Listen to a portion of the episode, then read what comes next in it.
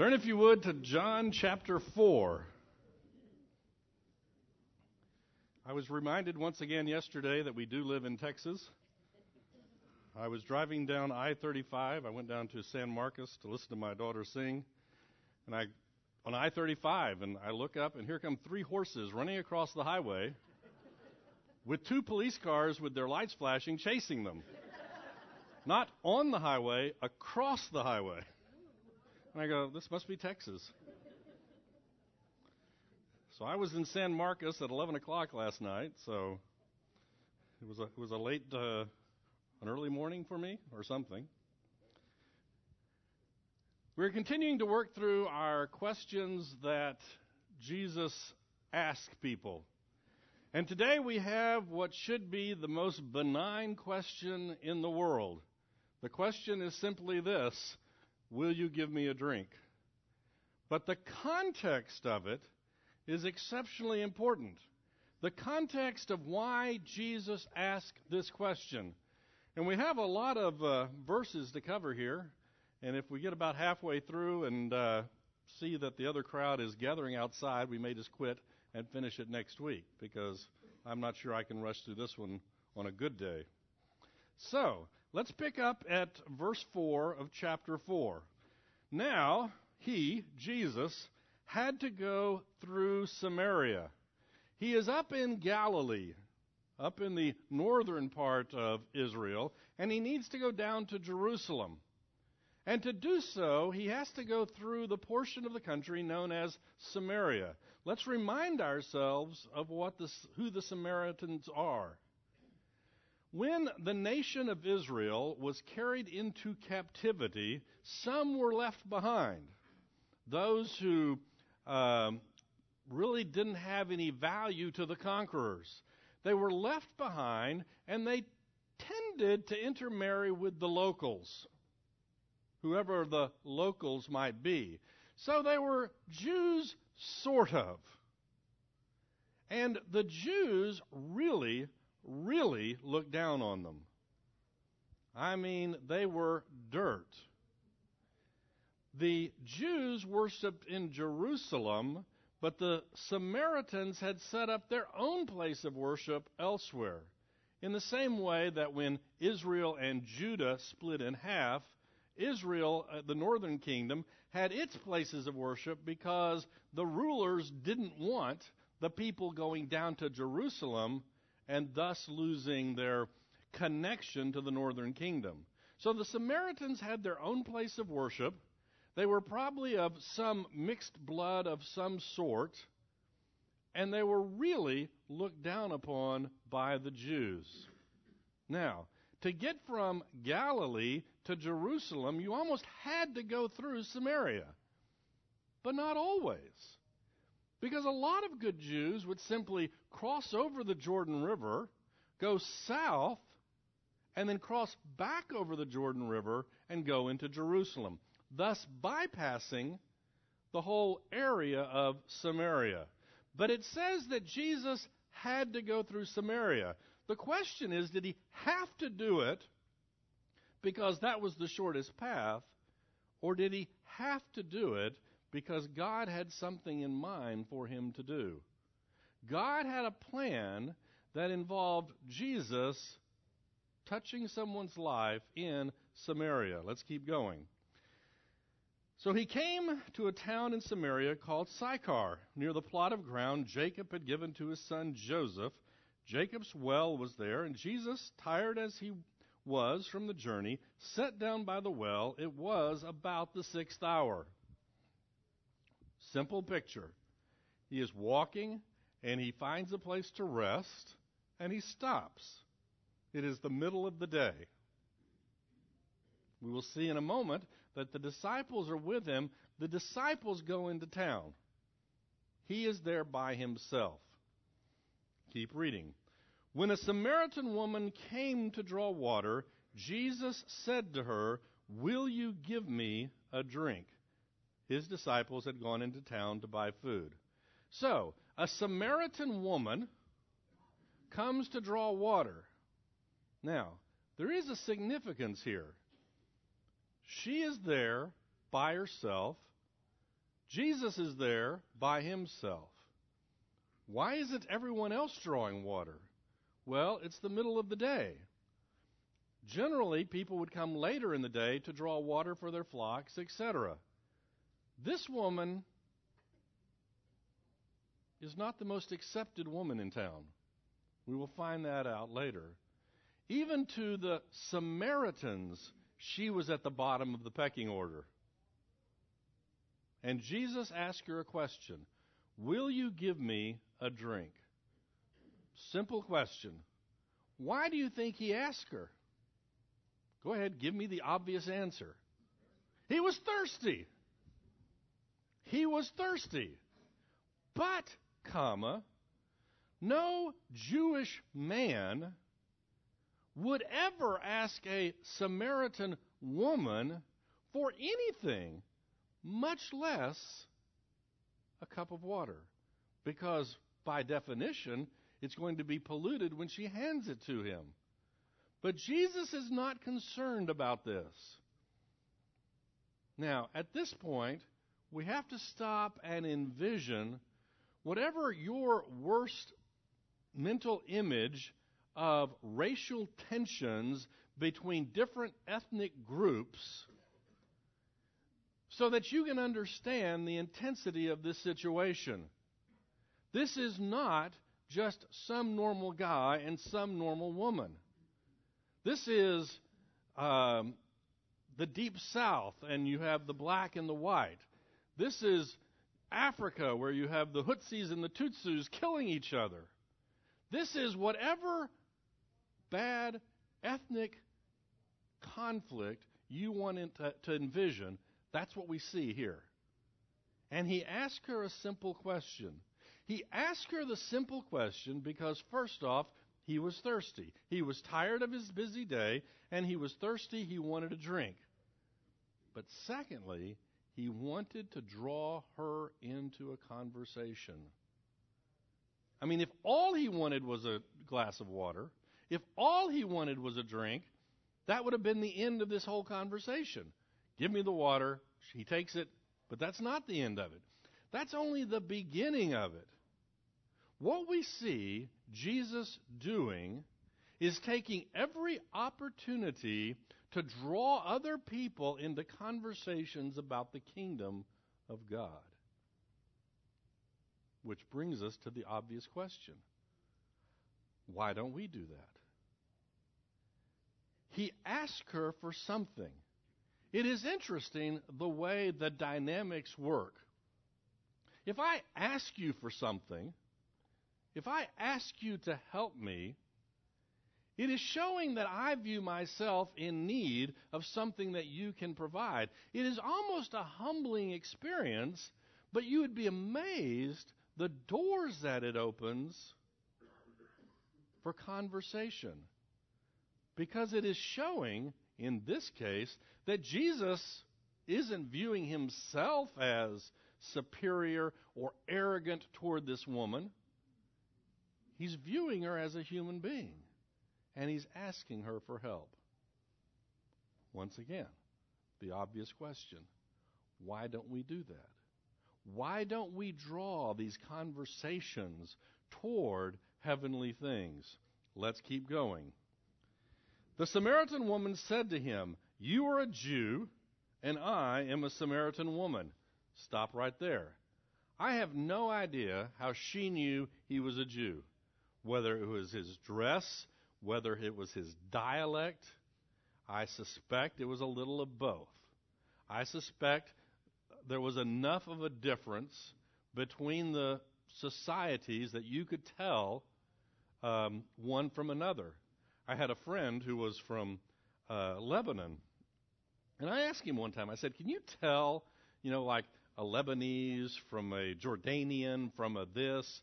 And he says, "Once they open their mouth, I know." Okay, just from the dialects and the way people talk. So it was obvious to her that she knew the impact of what was going on. She knew that there was a difference between them. The Samaritan woman said to him, You are a Jew, and I am a Samaritan woman. How can you ask me for a drink? It's not kind of how dare you as much as it's amazement that you, the super race, the Jews, would ask me, the dirt, for a drink. It's more amazement. How can you ask me? How can you do that? It is obviously, it is obvious that this woman had suffered before from being put by being put in her place for being a Samaritan. As we'll see in a moment, I mean, she's kind of at the bottom of her the pecking order as it is. She is used to being put down. She is she expects Jewish men to mock her and make fun of her. And that's not what she's seeing. And she is shocked by it. How can you ask me for a drink? For Jews do not associate with Samaritans. Question Who is it that we come in contact with that we don't associate with? I don't know who it is for you, okay? You know, if you're a, a college educated person and you're you look down on non college educated people, so you don't associate with them. It, whether it's a racial issue, an economic issue, a uh, I'm a Baptist and I don't associate with the whatever it is, she was well aware of the fact that his group didn't associate with her group. And here he goes saying, Please give me a drink. He doesn't address any of that at all. Comes the next comment. Verse 10 Jesus answered her, If you knew the gift of God and who it is that asks you for a drink, you would have asked him, and he would have given you living water. Now let's face it. This is a bizarre thing to say. Okay? And she's going to view it as a bizarre thing. We see this throughout Jesus' ministry, where he'll be talking to an individual. We saw this in the last chapter when he talked to Nicodemus. He'll be talking to an individual, and they'll be thinking physical things. But Jesus has already left the physical material realm and has moved to the spiritual realm and is going to talk about spiritual things.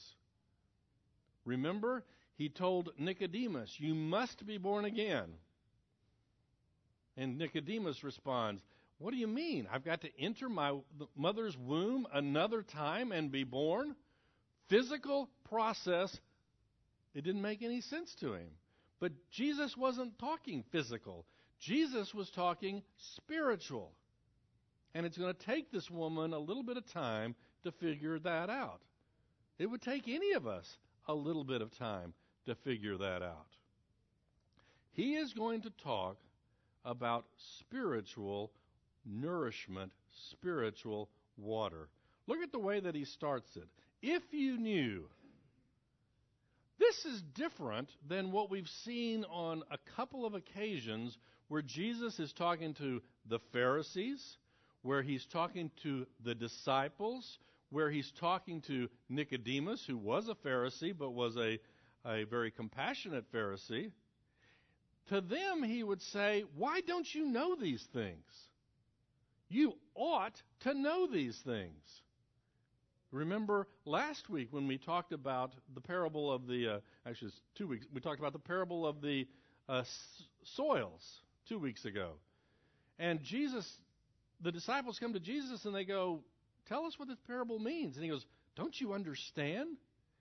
When Jesus is dealing with the Jewish community that has access to the law, has access to the Old Testament, he chastises them for not understanding certain things. He chastises them for not having the knowledge that they ought to have had they correctly interpreted the Old Testament scriptures. when Jesus is talking to this woman, he doesn't chastise her at all. All he says is, if you had known, if you did know, then this is what you would understand. It isn't, why don't you understand?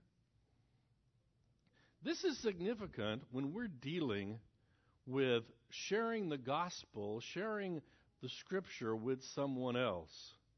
There are congregations, I mean, when I talk to you, many of you, most of you, I don't know, grew up in a Christian environment, you had access to the Bible all of your life, and there are things we ought to know.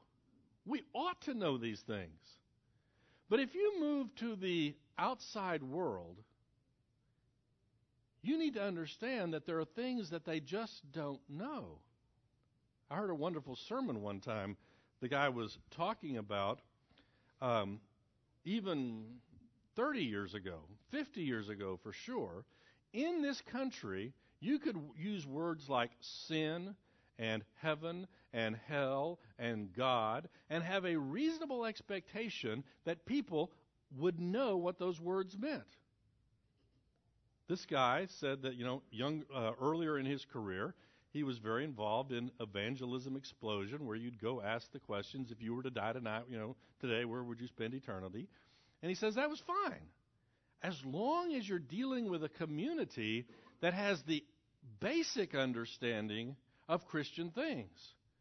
Well, this individual is now a pastor in New York City, and he says, I deal with people who the word sin does not mean anything to them in a spiritual context.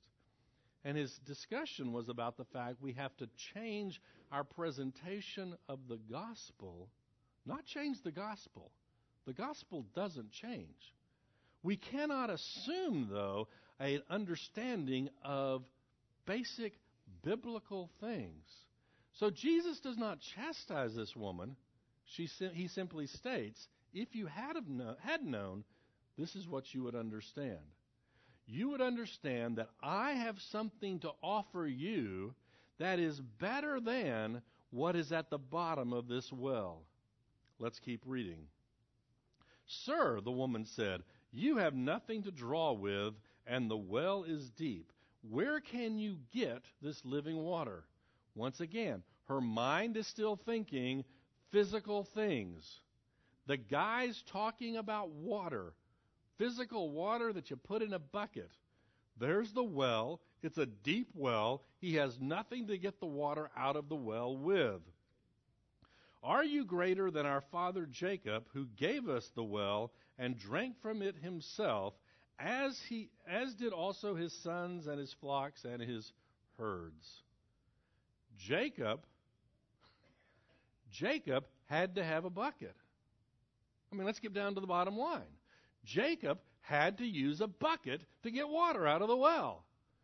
We, the Samaritans, have to use a bucket to get water out of the well. What are you saying, Jewish man? Are you saying that you're better than Jacob? That's her statement to Jesus. Jesus responds again Everyone who drinks this water will be thirsty again, but whoever drinks the water I give him will never thirst.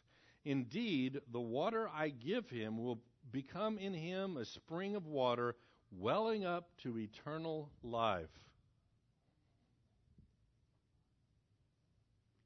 Jesus, spiritual. Woman, physical. Jesus, back to the spiritual dimension. What I am offering you is eternal life. What I am offering you is the living water that will produce in you eternal life. She's beginning to figure this out. The woman said to him, Sir, give me this water so that I won't get thirsty and have to keep coming here to draw water. Well, maybe she hasn't figured it out. She's still thinking physical. She's sitting here thinking every day, I've got to come to this public place. I've got to come here with my bucket. Every day I have to do this. And I don't know what this guy is offering me, but he's telling me that if I drink this water, I will never have to come back to this well. That's what she's thinking. That's what's going through her mind. All of a sudden, she is going to be free of the burden of the work, but she's also going to be free of the shame of coming into the public arena. Why would there be shame for her to enter the public arena? He told her, This is Jesus, go call your husband and come back.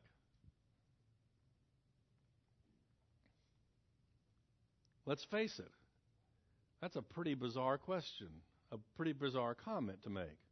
Here we are talking about living water. Here we are talking about physical water in her mind.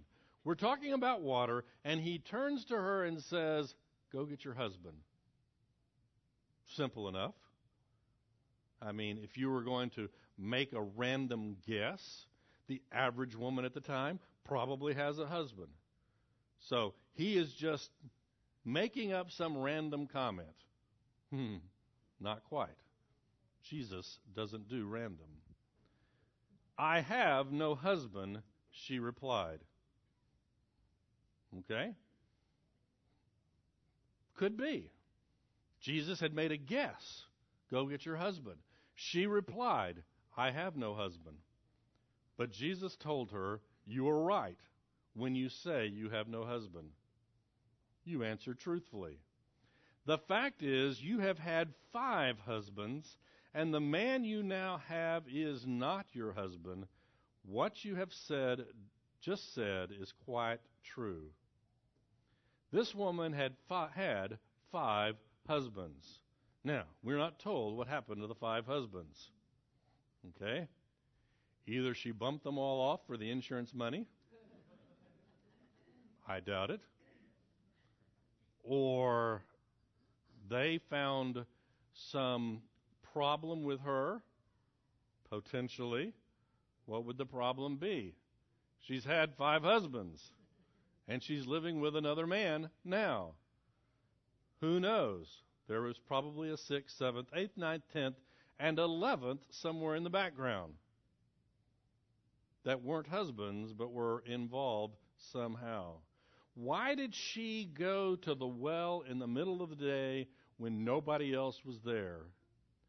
Because the community looked down upon her and she hid her shame by going when they weren't around. She knew, the community knew, that she had done something wrong. And here Jesus is telling her, here's why you come to the well in the middle of the day. Why do you think he brought this up? He wanted her to know, I know all about you. You're not fooling me at all. I know all about you and I'm here to offer you eternal life.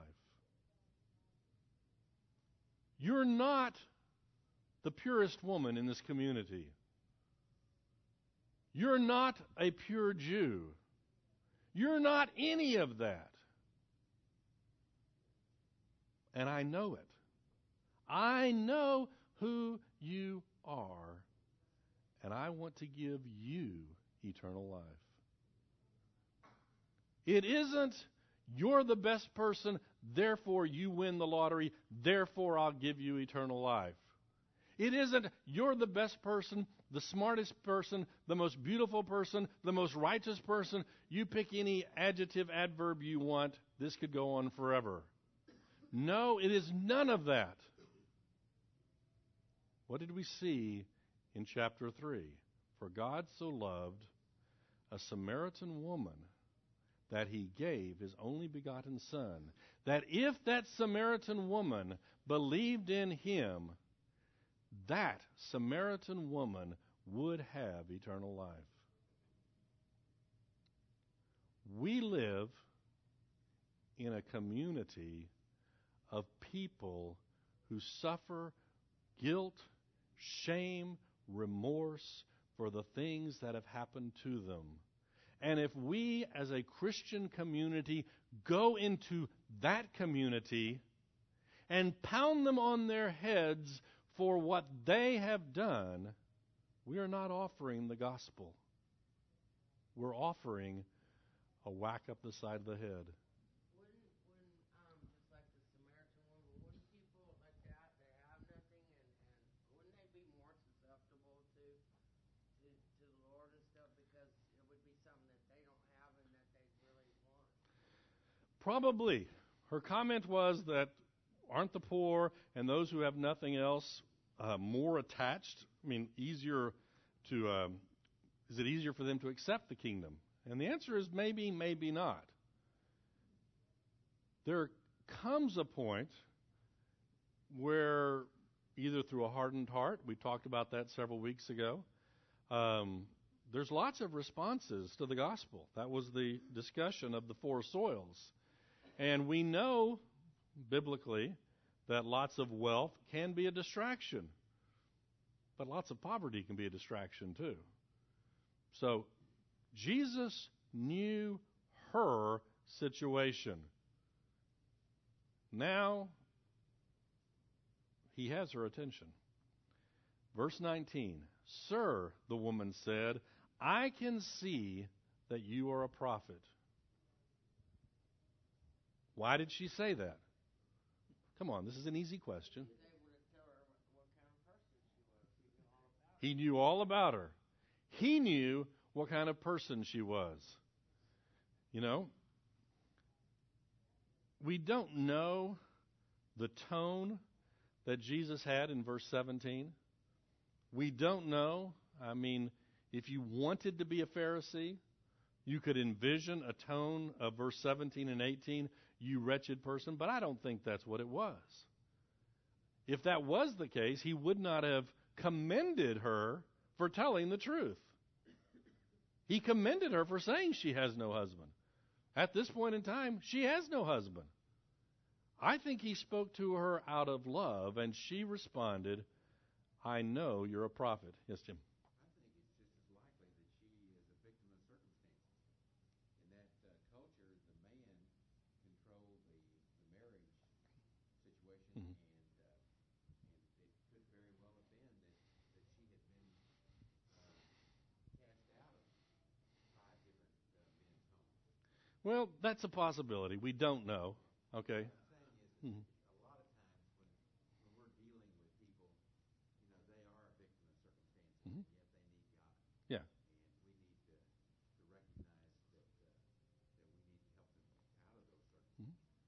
And, and that's an interesting point. You know, did you hear his comment? Maybe she was just a victim of circumstances. And, and I'm not sure I would lean that way. You know, maybe one or two marriages, I'd give you that. Five? Hmm. But either way, either way, he doesn't. Jesus doesn't get into that discussion. He doesn't get into that discussion. Isn't that what we'd want to do? Let's talk about husband number three. Why did what happened to him? What about number four? Uh, yes, I did. I didn't repeat it, did I? Okay. To me, it shouldn't matter if a person is a victim or a villain. We should come to them as a sinner saved by grace, Mhm. to another sinner, telling them the only difference is Christ. Right. And yeah, and that's what he does. He doesn't get into any discussion about the cause and effect relationship. He's not doing marriage mentoring at this point. Go ahead.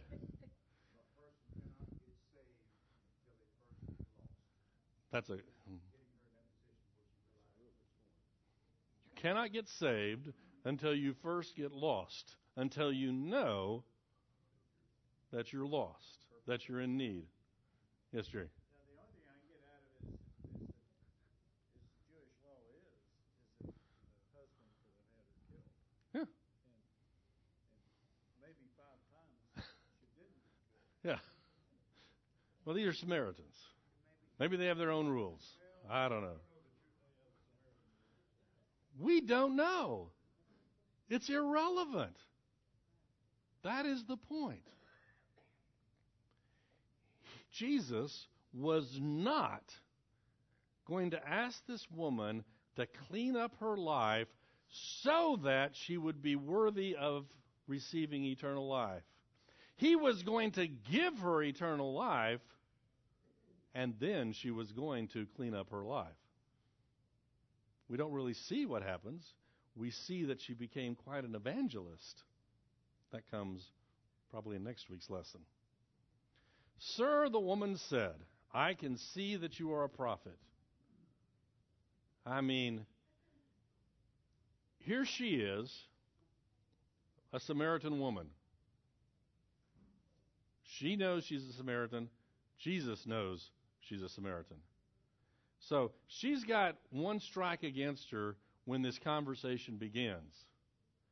And all of a sudden, this stranger knows her life story. If I were her, my first response is shock. My second is shame. And my third is, gosh, where did this guy get this information? Nobody told him. This guy's got to be a prophet. Jesus declared, oh no, uh, verse 19. Sir, the woman said, I can see that you're a prophet. Our fathers worshipped on this mountain, but you Jews claim that the place where we must worship is in Jerusalem. Why did she say this? Because they're their own worship uh, center themselves. They did. There's a big debate going on. But why now? Here we are talking about living water. We're talking about eternal life. We're talking about her marriages. And she brings up a theological debate. Well, there are some commentators who believe that she's just trying to change the subject. Okay? She doesn't want to talk about her five husbands. She doesn't want Jesus to talk about her five husbands. Let's ch- change the subject. You know, it's like when you go to somebody and say, Do you want to receive Jesus Christ? And they say, What about the native in Africa that never heard? Well, that may be interesting, and it's a legitimate debate. It's totally irrelevant at that point in time. We're not talking about the person in Africa, we're talking about you right here. What are you going to do? Or they want to talk about predestination. Go figure. Story of my life. I guess it was predestined. Um, they want to change the subject. But maybe that's not why she's asking the question. She knows she has been excluded from the community in which she lives. She's been excluded from the Jewish community because of her ethnic background. And she is excluded from the Jewish community, which prevents her from worshiping God. And she just realized this guy is a prophet of God. It's really important to her where worship is to occur because we have a woman who's been excluded from all of this. I mean, if I acknowledge that this person standing in front of me is a prophet, yet at the same time believe that I have no hope because I've been excluded from Jerusalem, all I have is despair. There is no hope for me. And she asked the question, and as Mike pointed out, just like the northern and the southern kingdom each had their places of worship, Samaria had its mountain that people worshiped on. They didn't want them to go to Jerusalem. In this case, they couldn't go to Jerusalem. The Jewish priest would not allow the Samaritans to worship there. So they constructed their own. So the lady asked, We worship here, you worship over there. What's the solution to this? Jesus declared, Believe me, woman, a time is coming when we will worship the Father neither on this mountain nor in Jerusalem. I hope you appreciate the significance of that sentence. For a Jewish teacher, a Jewish rabbi, to state that at some point in time, that temple in Jerusalem will be irrelevant. That's quite a thing to say. If he were saying this to a Jewish audience with the priests and the Sadducees on the periphery, he'd be in deep trouble. Deep, deep trouble. Believe me, woman, a time is coming when we will worship the Father neither on this mountain nor in Jerusalem. You Samaritans worship what you do not know. Basically, he's saying you have a, you have a knowledge problem. You're ignorant. he's not chastising them, he's simply acknowledging you're doing the wrong thing. You Samaritans worship what you do not know. We worship what we do know, for salvation is from the Jews. We see this in the book of Romans, where Paul is talking over and over again first for the Jews, then for the Gentiles. That was the progression. Salvation is from the Jews, yet a time is coming and has now come when true, the true worshippers will worship the Father in spirit and truth. For they are the kind of worshippers the Father seeks. God is spirit, and his worshippers must worship in spirit and in truth. This is one of the most significant verses in all the Bible about the nature of God. We are not Mormons. God does not have a physical body. God is a pure spiritual being. We're going to talk about this next week. I want to get a few more verses, and we'll come back to this particular passage next week. The woman said, I know the Messiah, called Christ, is coming. When he comes, he will explain everything to us. She has enough connection to the Jewish community to live in expectation of the Messiah. Now, as a Samaritan, she worries that when the Messiah comes along, all he's going to do is zap the Samaritans, you know. You're not good Jews, we're going to. But at least she acknowledges at some point the Messiah is going to come and all of this will make sense.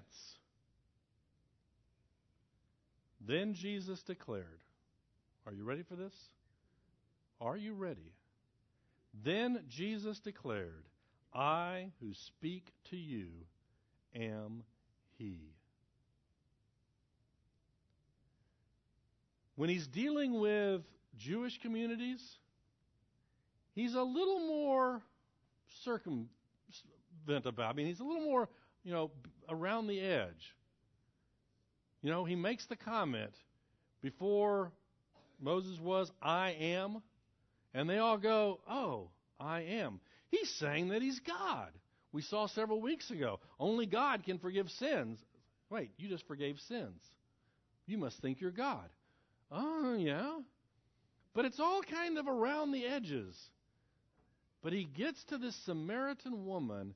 There's no beating around the bush at all. She's sitting there going, Gosh, the Messiah is going to come and he's going to explain all of this to us. And he simply turns to her and says, That's me. That's me. We will continue the story next week. Let's close in prayer. Dear Heavenly Father, thank you that Jesus is the Messiah. Thank you that Jesus is the source of living water. I pray, Lord, that we, like Jesus, would seek out those who are lost. For it's in Jesus' name we pray. Amen.